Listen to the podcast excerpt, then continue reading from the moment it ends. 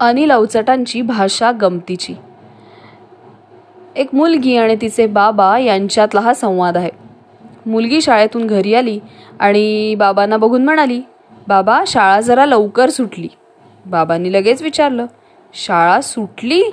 म्हणजे काय बांधून ठेवली होती की काय? आणि या प्रश्नावरून त्यांची भाषिक चकमक सुरू झाली. तिलाही आवडायची ती. ती लगेच म्हणाली नाही रे शाळेतून आम्हाला सोडलं. मग बाबांनी विचारलं मग ते कळतं कसं? तिने लगेच सांगितलं त्यात काय? घंटा झाली की समजायचं. बाबा म्हणाले घंटा झाली? म्हणजे जन्मलीच नव्हती की काय? आणि ती कुणाला झाली? आई वडील कोण तिचे? शेवटी तिने माघार घेतली. म्हणाली बरं बाबा घंटा झाली नाही घंटा वाजली. आता तर झालं. त्या आधीच डबाखाण्यावरून तिला चिडवून झालं होतं.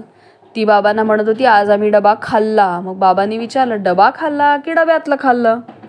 शेवटी डब्यातलं खाल्लं यावर तडजोड झाली. आणि थोड्या वेळाने ही खडाजंगीसुद्धा थांबली. मग चहा पिऊन थोडा अभ्यास करून ती बाहेर निघाली. तर बाबांनी विचारलं अभ्यास झाला? इतक्यात?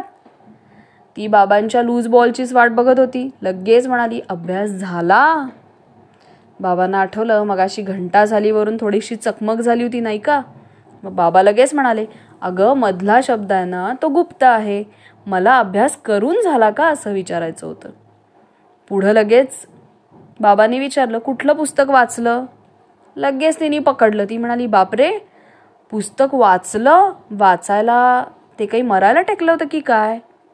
बाबा निरुत्तर काय उत्तर देणार? आणि तिलाही घाई असावी. मग मी तिला विचारलं चपला घातल्यास का ग?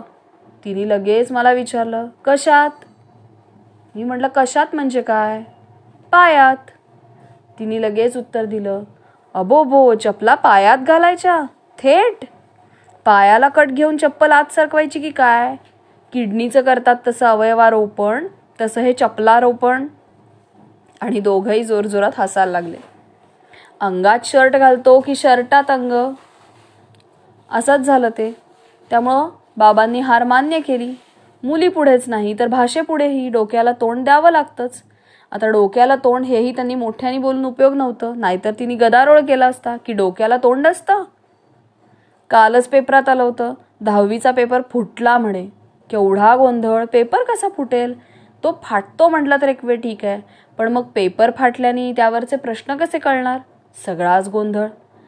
परवा तर मुलगी म्हणत होती शाळेला उशीर झाला म्हणून बस चुकली म्हणून सायकल मारत शाळेत गेले. आता मग काय? भाषेचं आपलं घबाडच आहे ते.